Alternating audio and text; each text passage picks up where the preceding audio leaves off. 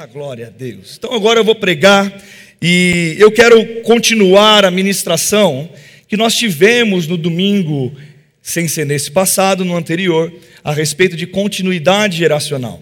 E antes da gente dar início à ministração, eu quero te oportunizar agora a. Du, me ajuda lá, põe a minha foto. Eu escolhi a foto da minha família. Eu quero que você agora, você pode pegar no celular agora, você pode pegar no celular, pode pegar seu celular. Eu quero que você escolha uma foto. Se você não tiver uma foto fácil aí com a sua família, eu quero que você poste nas suas redes sociais uma hashtag colocando Eu amo a minha família e marcar a igreja.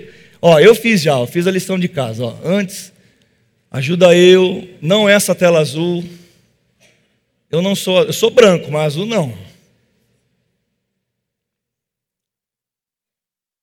Glória a Deus. Você pode procurar aí. Se você não tiver, você pode tirar com a sua família agora. Mas eu quero fazer isso. Eu quero que você lembre da sua família. Ô oh, glória. Mais uma, Du. Para trás. Ô oh, glória, olha aí, ó. Ó, oh, sonho de verão. Eu tenho certeza, querido, que algo vai acontecer quando você estiver mexendo no seu celular aí. Com certeza você vai pegar uma foto onde você vai estar sorrindo. Com certeza você vai pegar uma foto onde vocês estão abraçados, onde de alguma maneira você consegue transmitir um amor para quem olha a foto que você postar, ou até mesmo a foto que você considerar escolher. E eu quero começar dizendo isso: que há algo dentro de nós, naturalmente falando, que nos faz amar a nossa família, querido. É algo natural. É algo que nós precisamos olhar e considerar e ver. Eu, agora vamos, dizer, vamos, ser, vamos ser sinceros. Talvez essa foto aí, realmente com o mar atrás, tinha um coco, estava num restaurante, estava gostoso aí, cara. Né, Miri? Tava gostoso aí, tava lá. Rapaz, mas tem dia que talvez o sorriso não é desse tamanho, não. Você sabia disso? E sabe por que eu fiz questão de mostrar uma foto como essa? Porque muitas vezes nós estamos balizando a nossa vida pelas fotos dos outros. E estamos olhando coisas e vendo a família dos outros e vendo no Instagram que é mentira. Vidas falsas. Eu quero dizer para você que aqui foi um dia muito feliz. Eu quero lembrar dele, quero ter outros dias felizes assim. Mas pode ser que dias de problemas também virão. Dias aonde eu tenho que resolver a parada. Dias aonde eu preciso mostrar a maturidade do meu relacionamento. De como? Com a minha esposa, com os meus filhos. E eu quero começar essa noite dizendo, porque tem gente falando que não existe família perfeita, e eu quero dizer para você que não existe mesmo. A minha não é. Porém, existe um propósito, um alvo, existe um objetivo de subir um degrau e outro degrau e outro degrau. Eu vou dizer para você: a minha família não é perfeita, eu não sou perfeito, mas posso prometer para vocês que tenho buscado ser melhor a cada dia. E aí, eu quero olhar para mim, e aí eu estou fazendo, falando uma observação pessoal, mas que você faça da mesma maneira. Eu quero que você olhe para você e veja se realmente você tem caminhado para construir dias melhores assim. Mais dias como esse. Mais dias de alegria, mais dias aonde o amor e a harmonia fluam no nosso lar.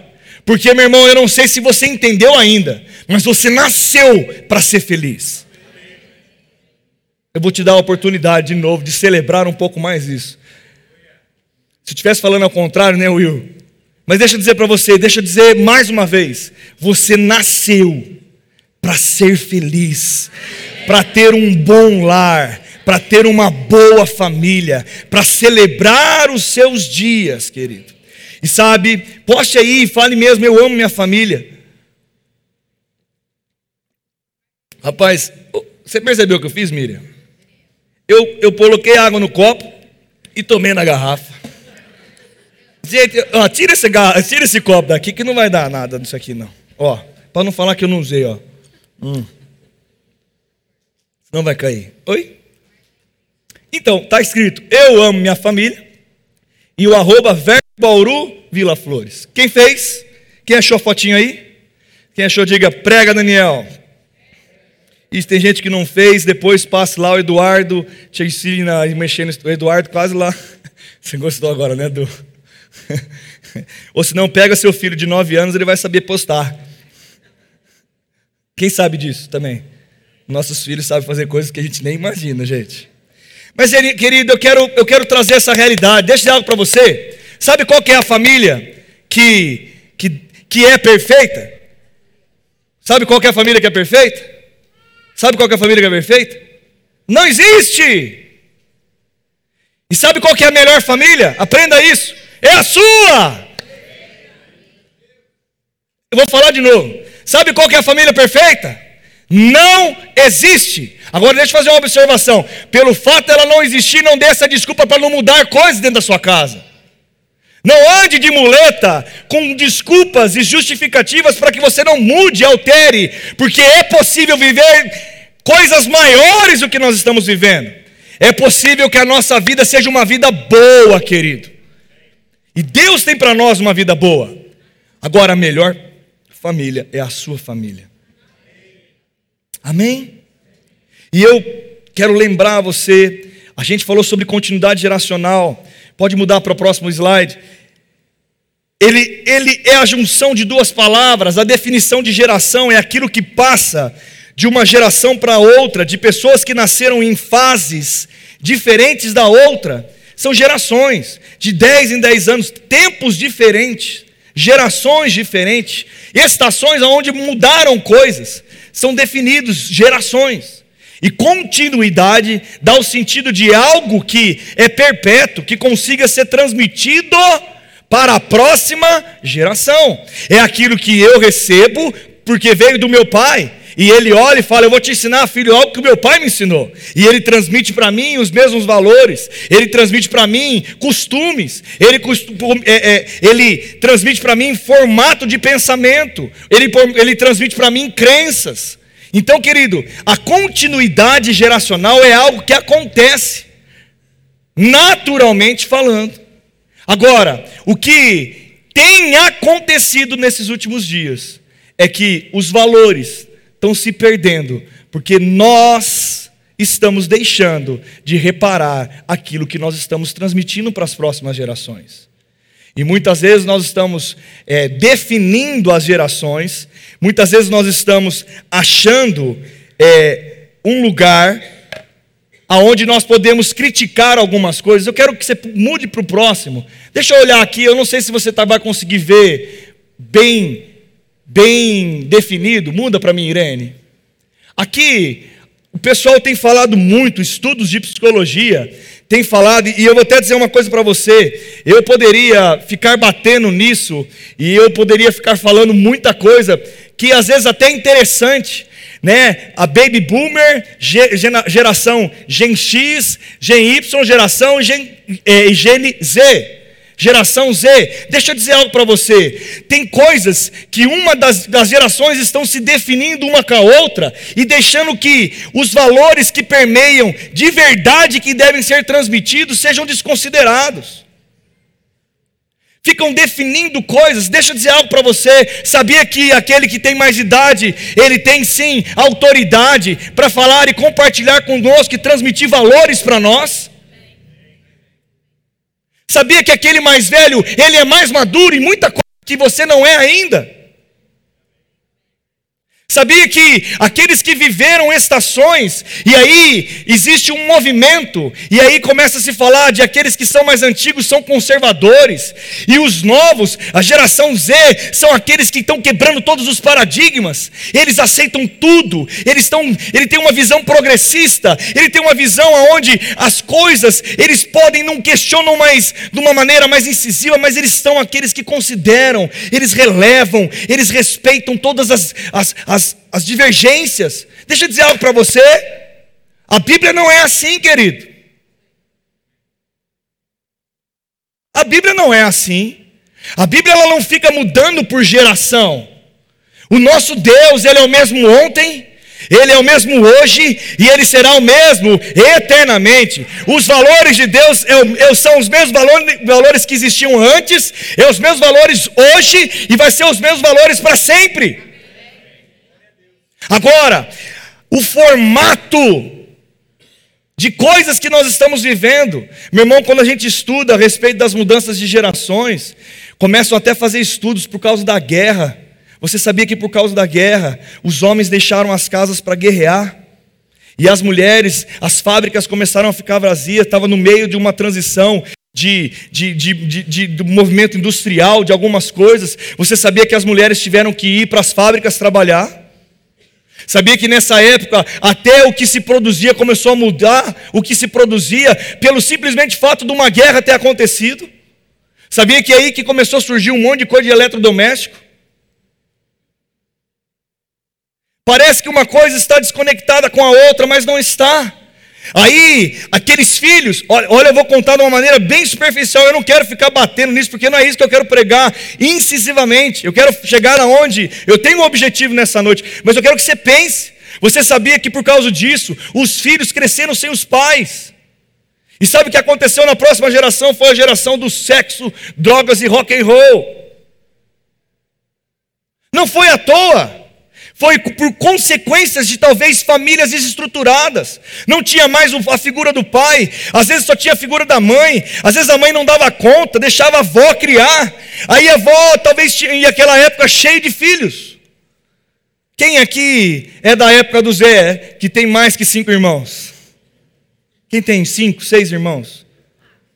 Hã? Hã? Hoje quantos filhos são feitos, geralmente?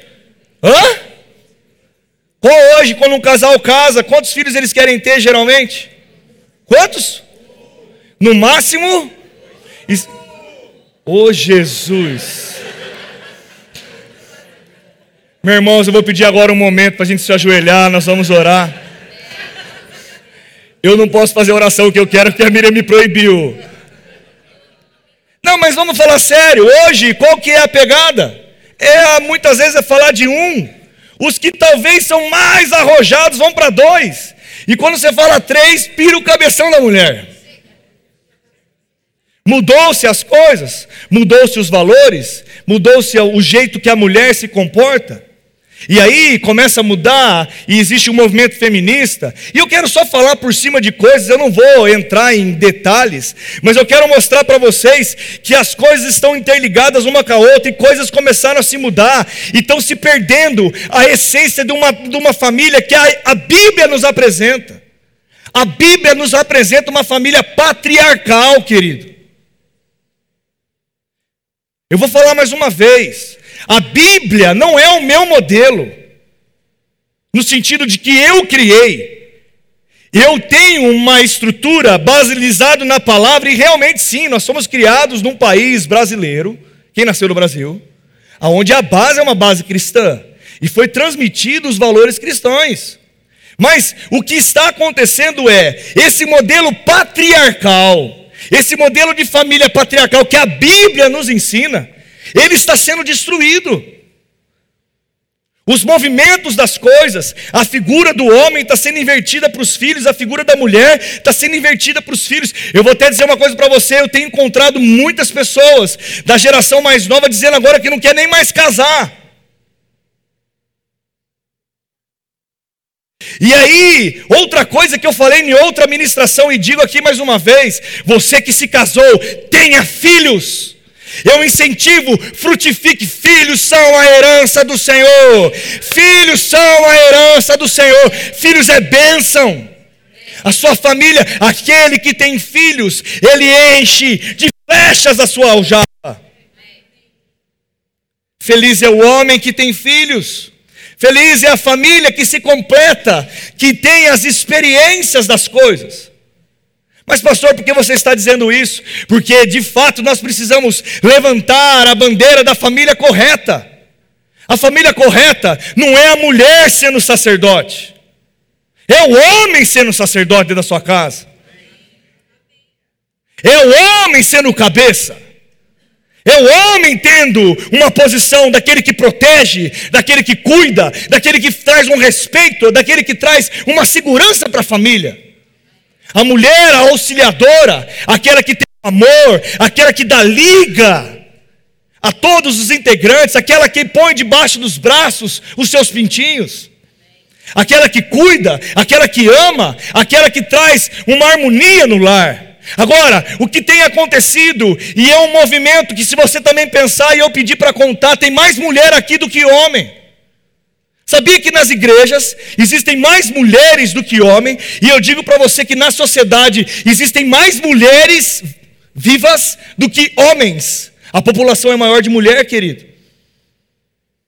E aí, os homens estão deixando com que mulheres, porque as mulheres saíram e elas são boas em coisas. E de fato, eu quero assumir, como talvez a gente brinca muito desse negócio, ah, mulherada, e não sei o quê. Que... Não, cara, as mulheres são boas trabalhando. E aí a gente não está disputando nada. Eu não estou disputando quem é, quem não é, porque quando a mulher se coloca para competir com o homem, ela está batendo com uma escânia. Porque homem que é homem não deixa uma mulher ter uma posição de tomar o lugar do sacerdócio. E sabe o que acontece? E tem acontecido? Muitos homens dentro da sua casa têm aberto a vida espiritual ser cuidada pela mulher. E começa aí o problema. Porque os homens precisam se levantar como sacerdote da sua casa. Homens que são cheios de Deus, cheios da palavra, cheios do Espírito, homens que ouvem a voz de Deus, homens que têm relacionamento com Deus, homens que leem a palavra, homens que desmancham o seu coração na presença. Porque um homem como esse, ele é cheio de alegria, cheio de vigor. Agora, eu não estou dizendo que uma mulher, ela não pode ocupar um lugar onde ganhe mais. Meu irmão, eu não estou falando de salário aqui. Eu não estou falando de, de ser boa em coisas. Eu estou dizendo, existe uma posição de sacerdote. Existe uma posição de auxiliadora. E nós precisamos começar a viver isso. Parar de dar a desculpa de que mudou-se as gerações e empoderando. Meu irmão, começa uma conversa de empoderamento feminino. Meu irmão, isso é um caminho para uma direção que não vai dar bom. Sabe por que não vai dar bom? Porque a mulher não nasceu para competir com o homem. Ela nasceu para, junto com ele, conquistar as coisas. Meu irmão, a primeira coisa que eu faço e outra coisa, tenho ficado apaixonado cada vez mais de pregar sobre família. Eu amo fazer casamento. Uma das coisas que eu sempre falo, eu falo o seguinte, Paulo, ei, você não está agora como você está formando um time. Não ache que você está jogando de um lado e a sua esposa está jogando do outro. Vocês cooperam para o mesmo objetivo. E sabe, deixa eu dar um bom conselho. Você que está solteira, se permita ser cuidada. E homem, pelo amor de Deus, tome uma posição de macho alfa. E você que é casado, por favor, seja sacerdote da sua casa. Pare de deixar a mulher ocupar o lugar que é seu. E aí acontece uma coisa que tem acontecido, é um movimento natural. E a gente precisa orar por isso, rever essas coisas. Muitas mulheres têm tomado essa posição porque o homem não faz nada. Então ela tem que fazer alguma coisa. Mas em nome de Jesus aqui não, nós seremos ensinados pela palavra. Eu declaro homens com os corações quebrantados, homens em Deus, homens que rendem o seu coração para o Senhor. Eu declaro mulheres sábias, bons casamentos, homens e mulheres com o mesmo objetivo, querido. E mudou-se as coisas. E agora nós estamos falando de uma geração que, se eu falar para você e a gente começar a conversar aqui, para nós começarmos a reclamar dessa nova geração, está fácil demais. E ao contrário, é verdadeiro também. Você pega a geração de hoje, molecada de 8 a 15 anos, vai conversar com eles para eles falarem o que eles pensam dos pais. Você fica admirado o que vai encontrar dizendo é chato, ele não deixa fazer aquilo, eu quero fazer aquilo outro, eu, eu, eu, eu não estou com preguiça. Cara, preguiçoso, né? Ó, se eu começar a falar, vocês estão comigo aqui? Agora, querido, eu quero você te desafiar a mudar a visão do seu filho, a mudar a visão da sua família. Nós vamos ter até o final do ano pregando sobre família, Pregando sobre família, sabe por quê? Porque nós precisamos mudar a visão que nós temos sobre a nossa casa. Nós precisamos mudar a visão que nós temos sobre os nossos filhos. Nós precisamos mudar a visão que nós temos pela nossa esposa. Nós precisamos mudar a visão que nós temos pelo nosso marido. Nós precisamos elogiar mais. Nós precisamos cuidar mais. Nós precisamos valorizar mais, querido. Meu irmão, eu não sei se você conversou com alguém que já separou. Quando você começa uma conversa com alguém que teve um divórcio, você chega a uma conclusão que todos nós chegamos: ninguém ganhou nada.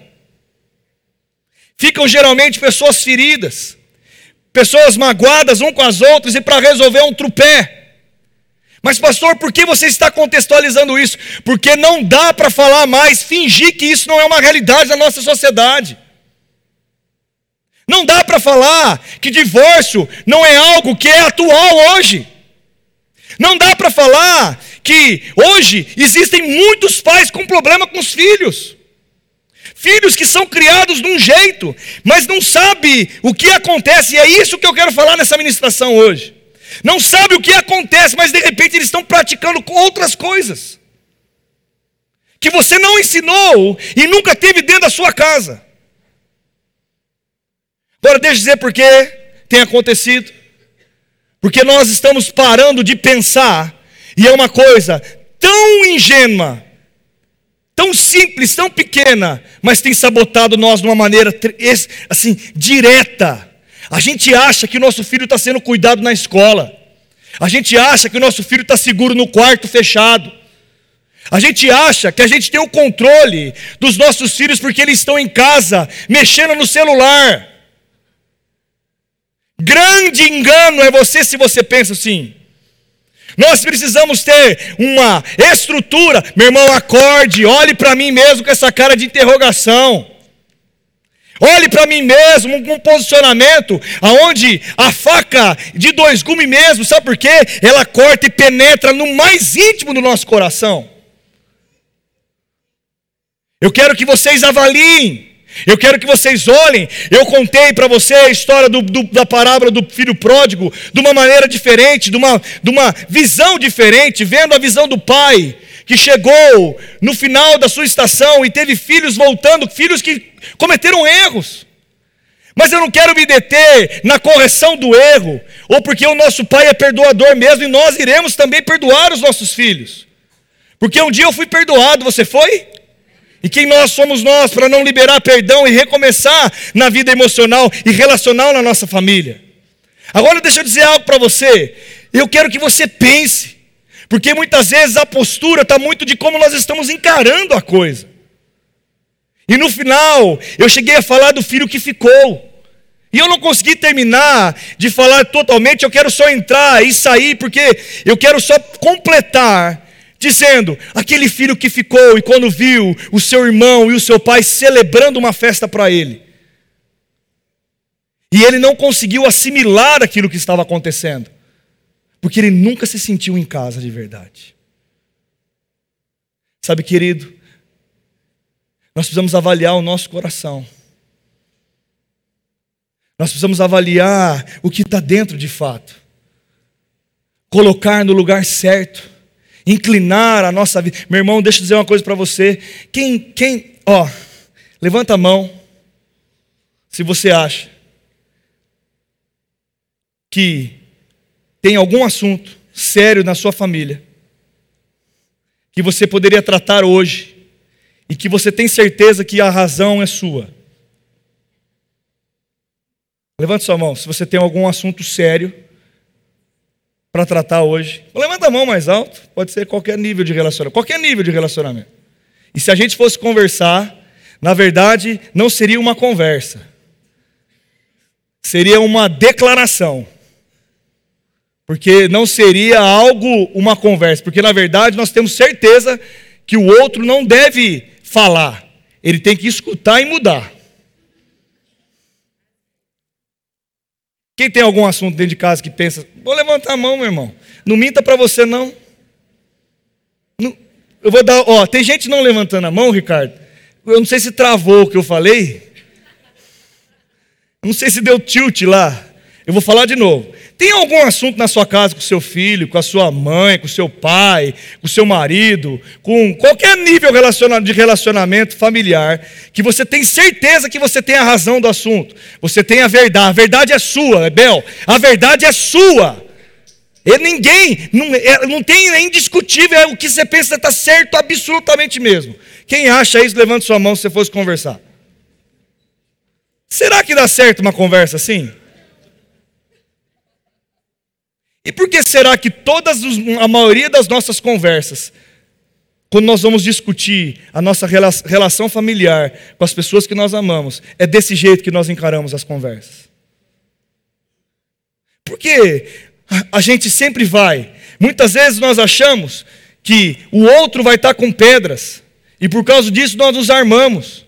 A pessoa não está nenhuma pedra, e você chega com aquele pedregulho no tamanho de um bonde, que nem você consegue carregar direito. E sabe, querido, nós precisamos acordar. Acorda, igreja! Acorda! Acorda! Acorda! Pare de desculpas. Resolva acreditar na sua família, na sua casa, nos seus filhos, no seu casamento, no seu marido, na sua mulher. Mude de vida, mude. Ei, ei! Cristo nos salvou. E Ele nos chamou para uma transformação de vida. E sabe, muitas vezes nós estamos lá como aquele filho, aquele filho foi conversar com o pai cheio de razão. O pai ainda tentou dar uma arredondada, filho. O seu irmão que estava morto reviveu.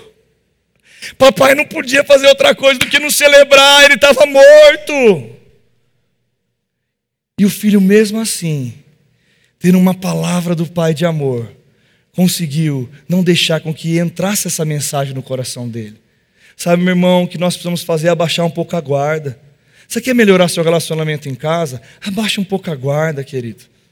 Abaixa um pouco, diminua as pedras nas suas mãos. Quer melhorar o relacionamento com o namorado? Quer ter possibilidade de casamento? Baixa as armas. Quer melhorar o seu relacionamento com o seu filho? Guarda o estilingue, guarda o pau. Tem gente com aquele tem até espinha, a pessoa fica afiando a faca para conversar. Ela chega em casa, vou comer o lanche do McDonald's, hoje é dia do lanche.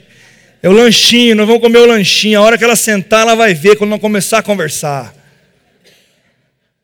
De vez de aproveitar as oportunidades para construir um relacionamento. Ei, abaixe a guarda, querido. Abaixe, abaixe essa posição de, de, de orgulho. Meu irmão, a gente eu estava conversando com a Miriam hoje a respeito de, de uma situação. Meu irmão, tem gente que não sabe escutar uma crítica.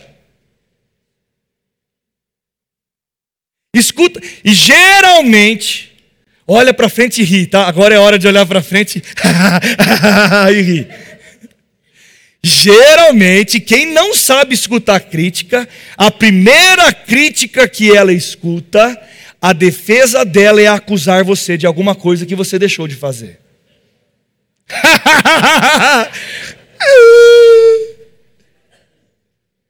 Porque a maneira dela, você já viu a figurinha do Instagram, bomba de fumaça, que o cara ataca e aparece, fui, aí ele fica. Se quiser, eu mando essa figurinha para você. As pessoas que não sabem receber críticas, elas sabem soltar bombas de fumaça. Elas querem distorcer as coisas. Elas não querem conversar sobre os assuntos que importam para resolver. Mas ela quer devolver a altura. E nós precisamos parar com isso, querido. Meu irmão, de fato, nós estamos tendo muito problema porque nós estamos sendo muito orgulhosos. Orgulhosos do nosso relacionamento. Nós não queremos abaixar, nós queremos vencer o, o, o irmão. Quem já quis vencer sua mulher aqui? Levanta a mão, pode confessar. Levanta a mão. Pode levantar a mão, Ricardo, que eu sei que com os dois braços ainda. Jesus amado. Quem já entrou numa discussão com o filho e falou assim: essa aí eu ganho, eu não, ó, essa eu tenho que ganhar. Hã? Pode levantar, meu irmão, dá um sinal de vida aí, participa do culto. Enquanto nós estivermos com a nossa vida assim, nós não vamos prosperar nos nossos relacionamentos. Sabe, meu irmão, nós precisamos acordar. A palavra nos ensina até como andar em família. Passa o próximo slide, eu quero mostrar algo para você. Deixa eu mostrar algo para você. Antes de dar o play, por favor, apaga a luz, que senão não vai dar para ver. E tem que soltar o som. Então volta, ó, Du, dá uma ajuda lá, que senão vai dar zica. Vamos lá. Então nós vamos calibrar junto. Apaga a luz, som, volta o slide, com paciência. Testa o som, som DJ. Oi? Se você participasse de uma terapia todos os dias, em grupo, todos os dias, sete dias por semana, 365 dias por ano, em grupo, você acredita que é possível mudar a sua maneira de pensar? Acho que sim. É o que a novela faz, é o que o noticiário faz, é o que o seriado faz um estímulo contínuo. Por exemplo, você, na, na, na, na Casa de Papel, você torceu pro pessoal que estava lá dentro? Claro. Eles eram bandidos. É, sim. Olha como é simples você torcer pro bandido. Você entendeu? Se você tem uma curiosidade, é algo natural. Se te causa estranheza a primeiro contato, pode ser uma, uma, uma manipulação. Talvez você não goste daquilo, talvez aquilo não seja parte de você. Entendi. Mas como aquilo foi trazendo de formas homeopáticas, você acaba tipo, ou oh, ou. Oh, a princípio não é ruim. Sabe Daqui a parece? pouco eu acho que é aceitável. Daqui a pouco eu tô gostando. Para aí. Acende a luz, fica aí, Duque, depois vai ter outro vídeo, ou senão se tá tudo certo, tá beleza. Não muda de, o, o, não muda o para frente. Para uma coisa para pensar. Será que a gente não tem vivido algumas coisas da nossa vida que nem nós vimos lá quando eu era criança e assistiu Tieta? Tieta do Agreste. O Toninho da Lua, eu só sei desses, os novos eu não sei nada. Será que a gente não está querendo transformar algumas coisas que nós recebemos como uma, uma mensagem e, e, e estamos reproduzindo sem parar para perceber o que nós estamos reproduzindo? Deixa eu fazer uma outra pergunta. Você percebeu, esse cara nem cristão é, e, e, e talvez eu nem sei que se esse podcast está falando de política, eu acho que sim, ok? Eu acho que sim. Está falando sobre questão de conservador. Eu acho que sim, pelo tom do, do, do vídeo. Mas eu não vou entrar, não é isso que eu quero entrar, não. Mas deixa eu te parar para pensar. As pessoas estão chegando à conclusão que é possível ser manipulável. É possível transformar valores que é, a sociedade tem, as pessoas têm, e, e mudar isso e, e fazer aquilo que não era normal começar a se tornar normal. Agora deixa eu dizer uma coisa para você. Eles estão dizendo lá, e esse vídeo ele está dizendo que aquilo que você põe os seus olhos, a sua atenção, o portal da sua vida são os seus olhos e os seus ouvidos. Aí tem um lugar, um livro de capa preta que fala o seguinte: a fé vem por ouvir e ouvir a. Então, naquilo que é certo ou naquilo que é errado. E a fé também vem por aquilo que você vê, porque os seus olhos também lê, também escutam, amém, gente? Amém? Então, deixa eu fazer um pensamento aqui. Será que o nível de atenção para a palavra, por nossa parte, está sendo um nível suficiente para moldar o nosso comportamento? Será que aquilo que eu e você nos expusemos à palavra durante essa semana é suficiente para guardar a fé, o bom procedimento, o nosso caráter, a nossa integridade, aquilo que nós cremos de fato, os nossos valores e os nossos princípios. Eu quero te fazer pensar, eu não estou te julgando, porque é você que sabe, não sou eu. Será que aquilo que nós estamos colocando os nossos olhos, os nossos ouvidos, Se você participasse, é muito mais Coisas que têm nos mudado, e eu não sei se você ouviu o que ele disse no, no, no, no começo: ele disse, se você colocasse Paulo, você todos os dias à exposição a respeito de alguma coisa, fazendo uma terapia num grupo, você seria modificado? Quem seria, acha que seria modificado? É claro, querido, porque nós somos influenciáveis. E eu não sei se você percebeu no final, ele usa uma palavra, por doses homeopáticas. O que é homeopatia? Quem sabe dizer? Aquelas bolinhas que você toma e você ora para ver se ela faz efeito. Então, ora, não precisa tomar bolinha que não tem problema. Estou brincando. Quem sabe o que é homeopatia? Hã? Hã?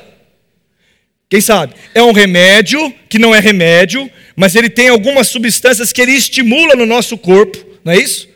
Para que produzam coisas, e é, é pouquinho, é muito pouco. É muito pouco ele vai entrando, mas de repente você consegue uma imunidade àquele remédio que você está tomando, para aquela função. Né?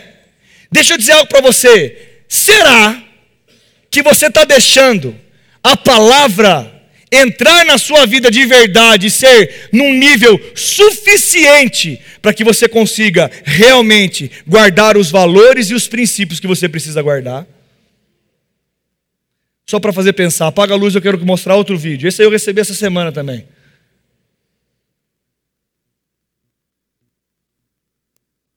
Próximo.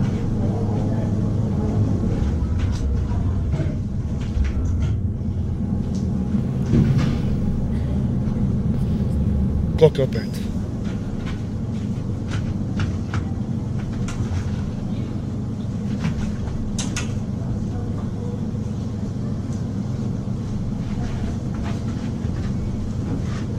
Excuse me? Excuse me? 28.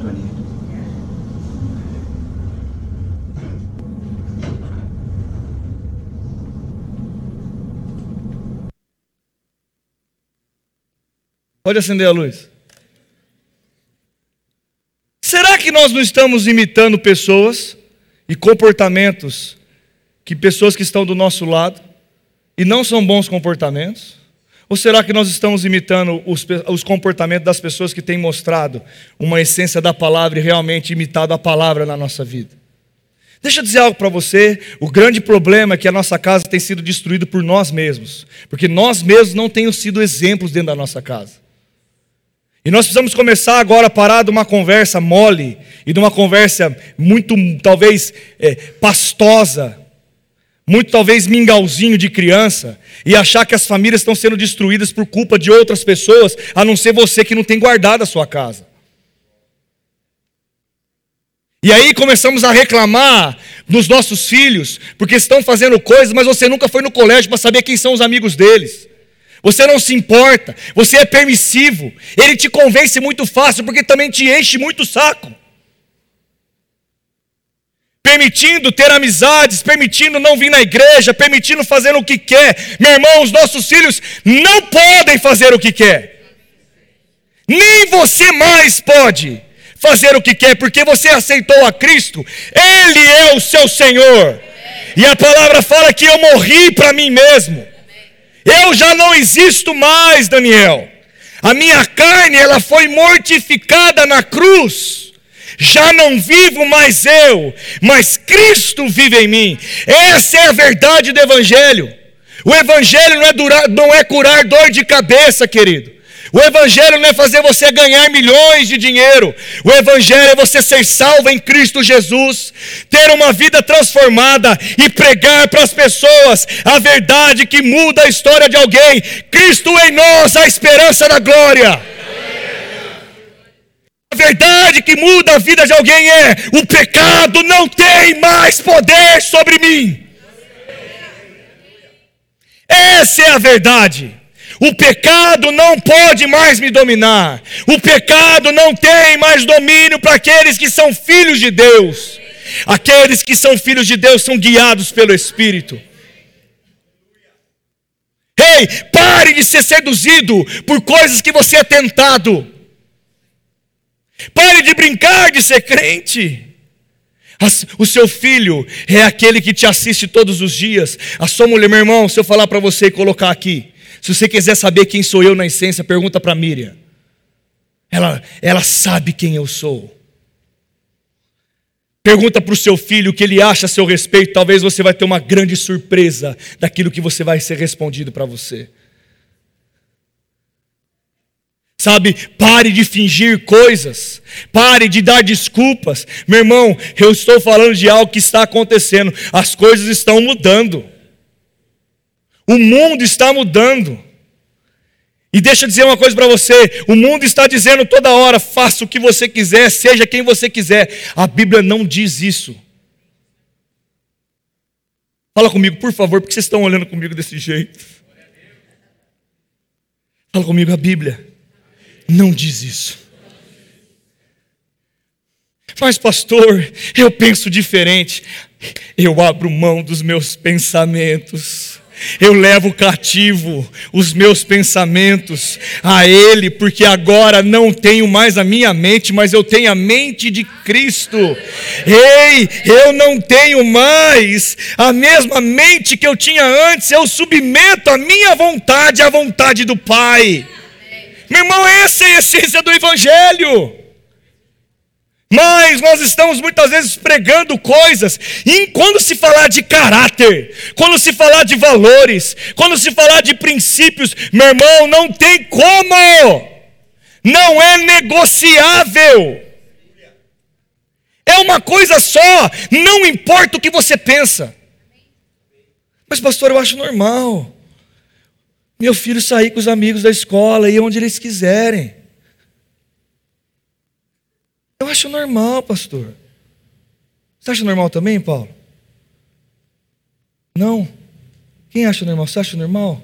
Bruno, faz aí, por favor. Você começou a achar normal. Faz aí, Bruno. Eu não sei se você vai conseguir abaixar com esse joelhão aí, mas vamos lá. Olha aí, ó, é normal. Olha mais um que achou normal. Olha. Fernando, tá normal aí também? Abaixa aí. Abaixa aí, Fernando. Vai. Normal, põe a mão na cabeça. Você é da Érica, filho de Deus. Vai lá, baixa aí. Normal.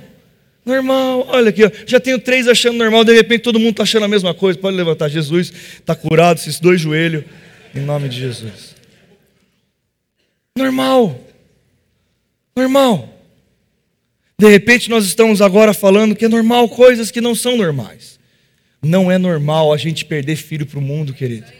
Não é normal a gente ter casamento ruim, não é normal divórcio, não é normal nós ficarmos vivendo um pé de guerra o dia inteiro dentro da nossa casa, não é normal a nossa empresa não ser consertada pela palavra, não é normal a nossa vida nós nos liberarmos perdão, saúde, paz, não é normal enfermidade na nossa vida, não é normal. E nós precisamos entrar nisso de uma maneira sem desculpa. E deixa eu dizer uma coisa para você. Está acabando, querido. Está acabando. Eu não sei se você está percebendo, mas está acabando. Está chegando uma hora que não parece que não tem para onde mais ir. Parece que vai, tem uma sensação de um tic-tac. Quem assistia Peter Pan? Quando chegava o, Peter Pan, quando chegava o, o, o, o pirata lá, que eu esqueci o nome dele. Capitão Gancho tocava o tic-tac do crocodilo.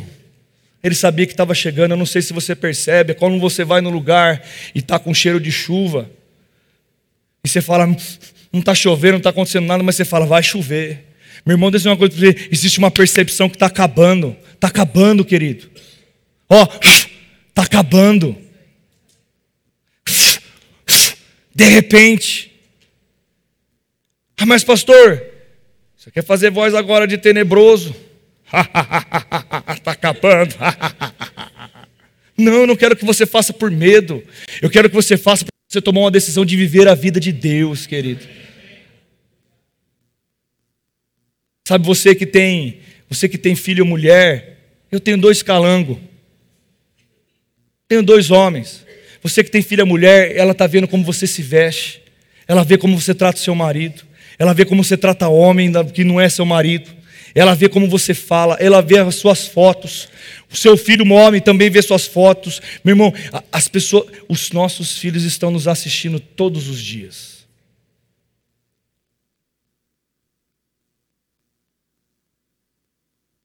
Se você chegar para alguém e começar a conversar e falar sobre agressão física no casamento, não começou com um tapa na cara do primeiro começo.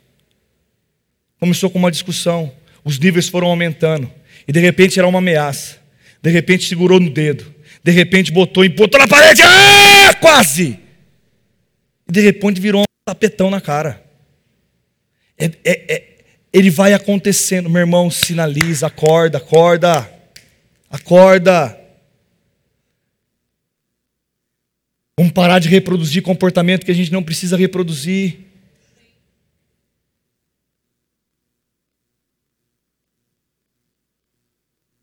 A vida com Deus é uma vida séria, querido. Aí eu vou mudar para a história de Abraão e Isaac. Eu fiquei pensando, meditando. Você lembra dessa história, lá em Gênesis, aonde Abraão foi sacrificar? Porque Deus deu uma ordem a Abraão. Eu não sei se você sabe, mas Abraão era esposa de Sara e ela não podia ter filhos. E eles, na sua velhice, geraram filhos. E depois de gerados filhos, imagine só aquele, a preciosidade, a pérola, Isaac. E aí Deus vira para Abraão e fala: Abraão, amanhã, pega Isaac, vai até o monte e sacrifica ele por mim. Eu não sei se você leu, eu te desafio a ler Gênesis 22. Abraão não fica questionando Deus, não. Sabe o que ele faz? A conversa acaba ali. No outro dia ele levanta e chega para Isaac: Isaac, nós vamos sacrificar. E ele pega aquele homem, porque Isaac não era um menino, um menininho, ele já tinha alguma idade, não sei a idade precisa, mas ele poderia ter aí, talvez, uma aproximar de 15 a 20 anos. E ele sobe com seu pai, que era um homem de mais de 100 anos de idade. Você acha que aquele menino não podia fugir do pai? Quem achar que podia fugir do pai? Você acha que aquele menino não podia desobedecer o pai? Sabe que aquele menino não poderia bater boca com o pai? E o mais impressionante, aquele menino vai, e ele vai subindo, e no meio do caminho ele pergunta: Pai, cadê o cordeiro?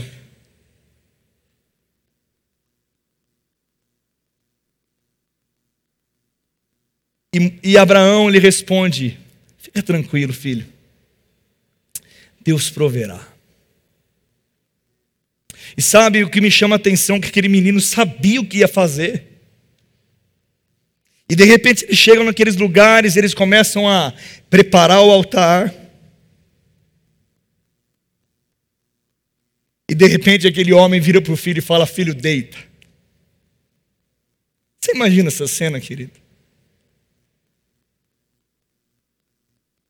E Isaac não foi amarrado à força, não, viu? Ele permitiu-se ser amarrado. E ele deitou, e a história vai. E de repente, Abraão, para cumprir, ele realmente imagina, meu irmão, só de narrar uma história dessa e pensar como um coração de pai, já traz algo no nosso coração tão diferente. E de repente, naquele momento que ele ia cumprir, Deus fala: para. E sabe, eu fiquei meditando a respeito disso, de como esse moleque, esse menino chamado Isaac, porque ele obedeceu. E sabe, eu comecei a pensar sobre a história de Abraão. Abraão, desde o primeiro momento que ele teve uma experiência com Deus, a marca de Abraão é a obediência e fidelidade. Sabe, querido, se o seu filho ver obediência e fidelidade na sua vida a Deus, ele imitará o seu exemplo. Se seu filho ver um homem que tem histórias para contar de um Deus que cuidou dele, eu imagino Abraão ensinando ele. No parábola não dá para saber o que aconteceu, mas eu imagino Abraão, porque é uma história, não é verdade a parábola. Mas a história de Abraão de fato é. Eu imagino Abraão quando Isaac era pequeno, e Isaac perguntando: por que nós moramos aqui? Cadê os nossos parentes? Abraão contando que um dia ouviu a voz de Deus dizendo para ele: Ei, sai da tua casa, da tua parentela e vai para a terra onde eu vou te mostrar, que eu vou te prometer. Ele vai contar que o seu tio foi com ele. Ele vai contar que uma hora não era para o tio ir e o tio foi para um lado. Você percebe que há um contato, há uma, uma transmissão de algo, querido. Ele contou que Sodoma e Gomorra foi destruído. Ele contou como foi. Ele contou que a tia virou estátua de sal. Ele cantava musiquinha lá no departamento do infantil lá. A tenda. Tinha, um, tinha, tinha tias da igreja de criança de saia, de tiara, e virou uma estátua de sal. Como que é a música mesmo? Fala, gente. Hã? Ah, eu não sei. Eu tenho uma outra. A mulher de Ló. Para trás, virou. Eu tenho um rock, roll. Mas sabe, ele contou coisas. Fez aquele menino entender quem era Deus. Meu irmão, o que eu quero te chamar a atenção é: será que quando alguém da sua casa olha para você, ele entende quem é Deus para você? Essa é a minha pergunta. Ei, será que a impressão que nós temos deixado da nossa família é que nós cremos num Deus de todo o nosso coração, que nós entendemos quem é Deus para nós? Ou nós estamos deixando a marca na nossa casa de um evangelho frouxo ou apenas um evangelho de que um Deus que resolve os nossos problemas. Mas a gente não precisa ficar preocupado. A gente não precisa ter uma vida com Ele, porque Ele nos perdoa mesmo. E tudo que a gente fizer, está tudo certo, porque Ele é muito bonzinho. Meu irmão, deixa eu dizer algo para você. O nosso Deus é um bom Pai, mas Ele é justo. Ele é justo. Eu tenho certeza que lá no céu, Dirceu, quando chegar lá, acho que vai ter situações como essa. Ei, você por aqui! Não imaginava!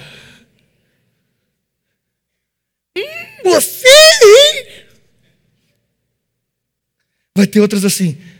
Você, tá pro... você viu se fulano veio?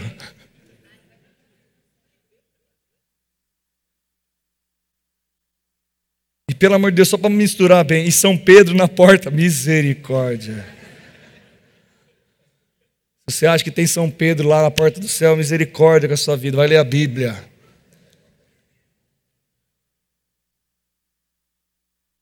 Ou, ou, ou, ou diferente.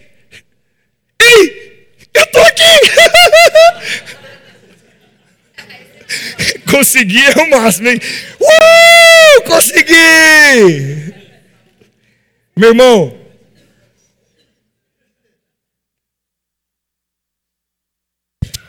sabe, querido, eu não quero ser pego de surpresa nem ninguém na minha casa. E sabe, pregar sobre isso é algo tão sério, porque nós estamos, é apenas correção de poucas coisas, querido. Só que muitas vezes nós estamos sendo permissivos, e nós estamos fazendo como aquele elevador, entrando e imitando coisas, para não ser questionados para não ser interrogados, para não demonstrar de fato o que nós cremos. Meu irmão, eu creio em algo de todo o meu coração. Eu tenho uma verdade que ninguém pode tirar da minha vida. Você tem uma verdade, você tem algo imprimido em você de todo o seu coração. Meu irmão, se não está tão assim, que fique assim em nome de Jesus, que nasça uma convicção dentro de você tão forte, que Deus seja alguém para você verdadeiro, que seja algo genuíno, que seja algo poderoso, impresso como você é. Você olha, você não consegue mais se ver. Porque você nasceu de novo. Diga para a pessoa que está do seu lado, se você está do lado da sua esposa, diz amorzinho, você nasceu de novo. Graças a Deus. Fala para a pessoa que está perto, você é uma nova criatura.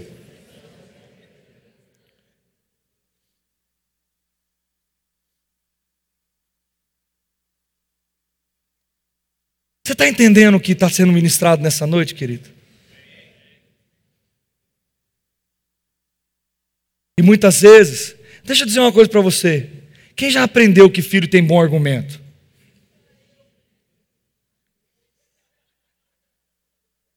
Quem aprendeu? Sabe, querida, essa semana foi engraçado. Fui no shopping sexta-feira passear com a Miriam Paulinho. Cheguei lá, a Miriam foi ver um negócio, o Gabriel ficou comigo. Aí o Gabriel inventou que ele precisa de um fone Bluetooth. Ele inventou que precisa de um fone Bluetooth. E eu estava com ele, fui na loja ver o fone Bluetooth dele lá. Entrei na loja, falei para ele assim: ó, por que você precisa de um fone Bluetooth? Meu irmão, olha o argumento do cara, velho. Pensa só. Não é, pai. Quando eu uso o fone com fio, o controle, o fio fica no meio. E ele me atrapalha a minha jogabilidade. Se eu botar um fone Bluetooth, não tem fio no meio do controle, pai.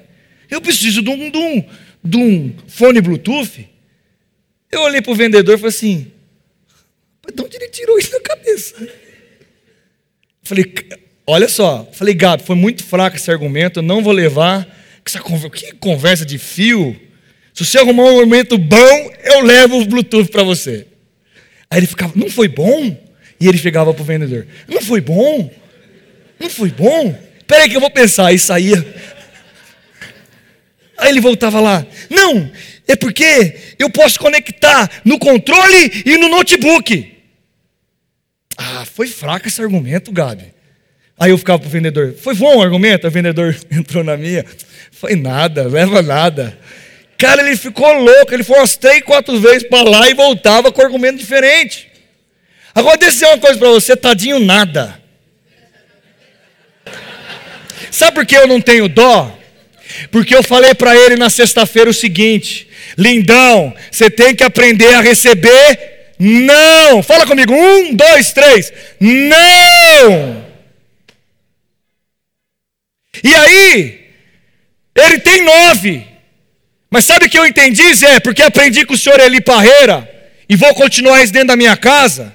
Quando ele tiver 15 anos de idade, e eu precisar dizer uma palavra com três letras para ele, eu vou continuar dizendo, e essa palavra se é não.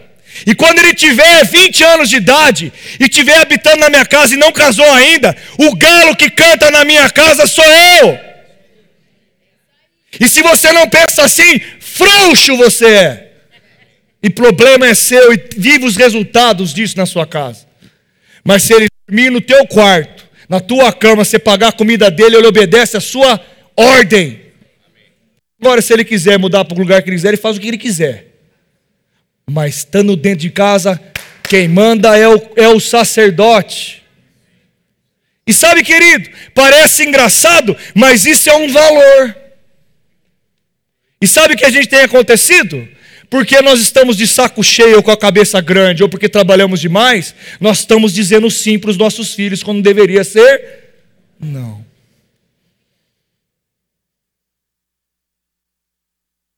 Meu irmão, não faça isso. Sabe, eu quero passar um último vídeo e eu vou finalizar a ministração com ele. Antes de apagar a luz, eu quero só falar um pouco sobre ele. Tem um canal no Instagram de alguns jovens mancebos, alguns anciões de uma igreja que eu não sei qual igreja que é, mas todos os dias ele posta um vídeo de um ancião, de um homem de 70 anos para mais, e falando sobre família, valorize a sua família, e cada um fala uma coisa. Eu separei um e depois que a gente escutar, eu quero narrar e vou encerrar com isso. Põe para mim, por favor. Oxe, eu que estou mudando o slide, calma aí. Espera aí.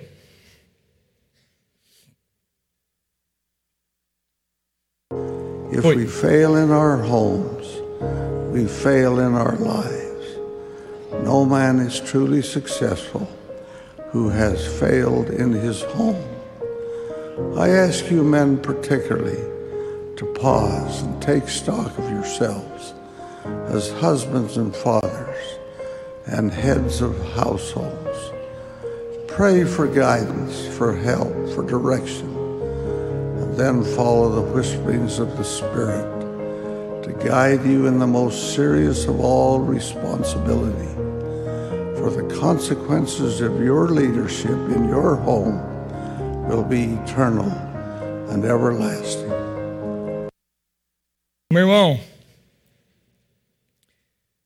eu vou falar como eu me senti quando ouvi um homem como esse.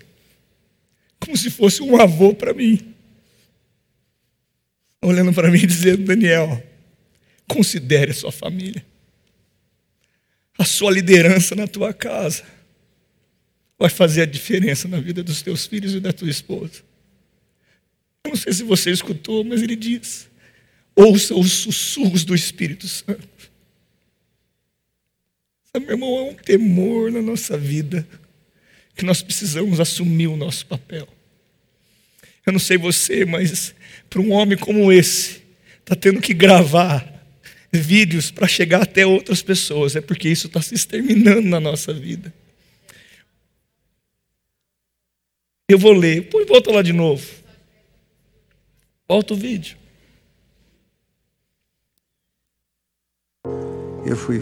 Se fracassarmos em nosso lar, fracassamos em nossa vida. Nenhum homem é verdadeiramente bem-sucedido se tem fracassado em seu lar. Eu lhes peço, particularmente a vocês homens, que façam e avaliem a sua vida como marido e como pai e como cabeça da sua casa. Orem pedindo direção, ajuda, orientação. Então siga os sussurros do Espírito para guiá-los na mais séria de todas as responsabilidades, pois as consequências de sua liderança em seu lar serão eternas e sem fim.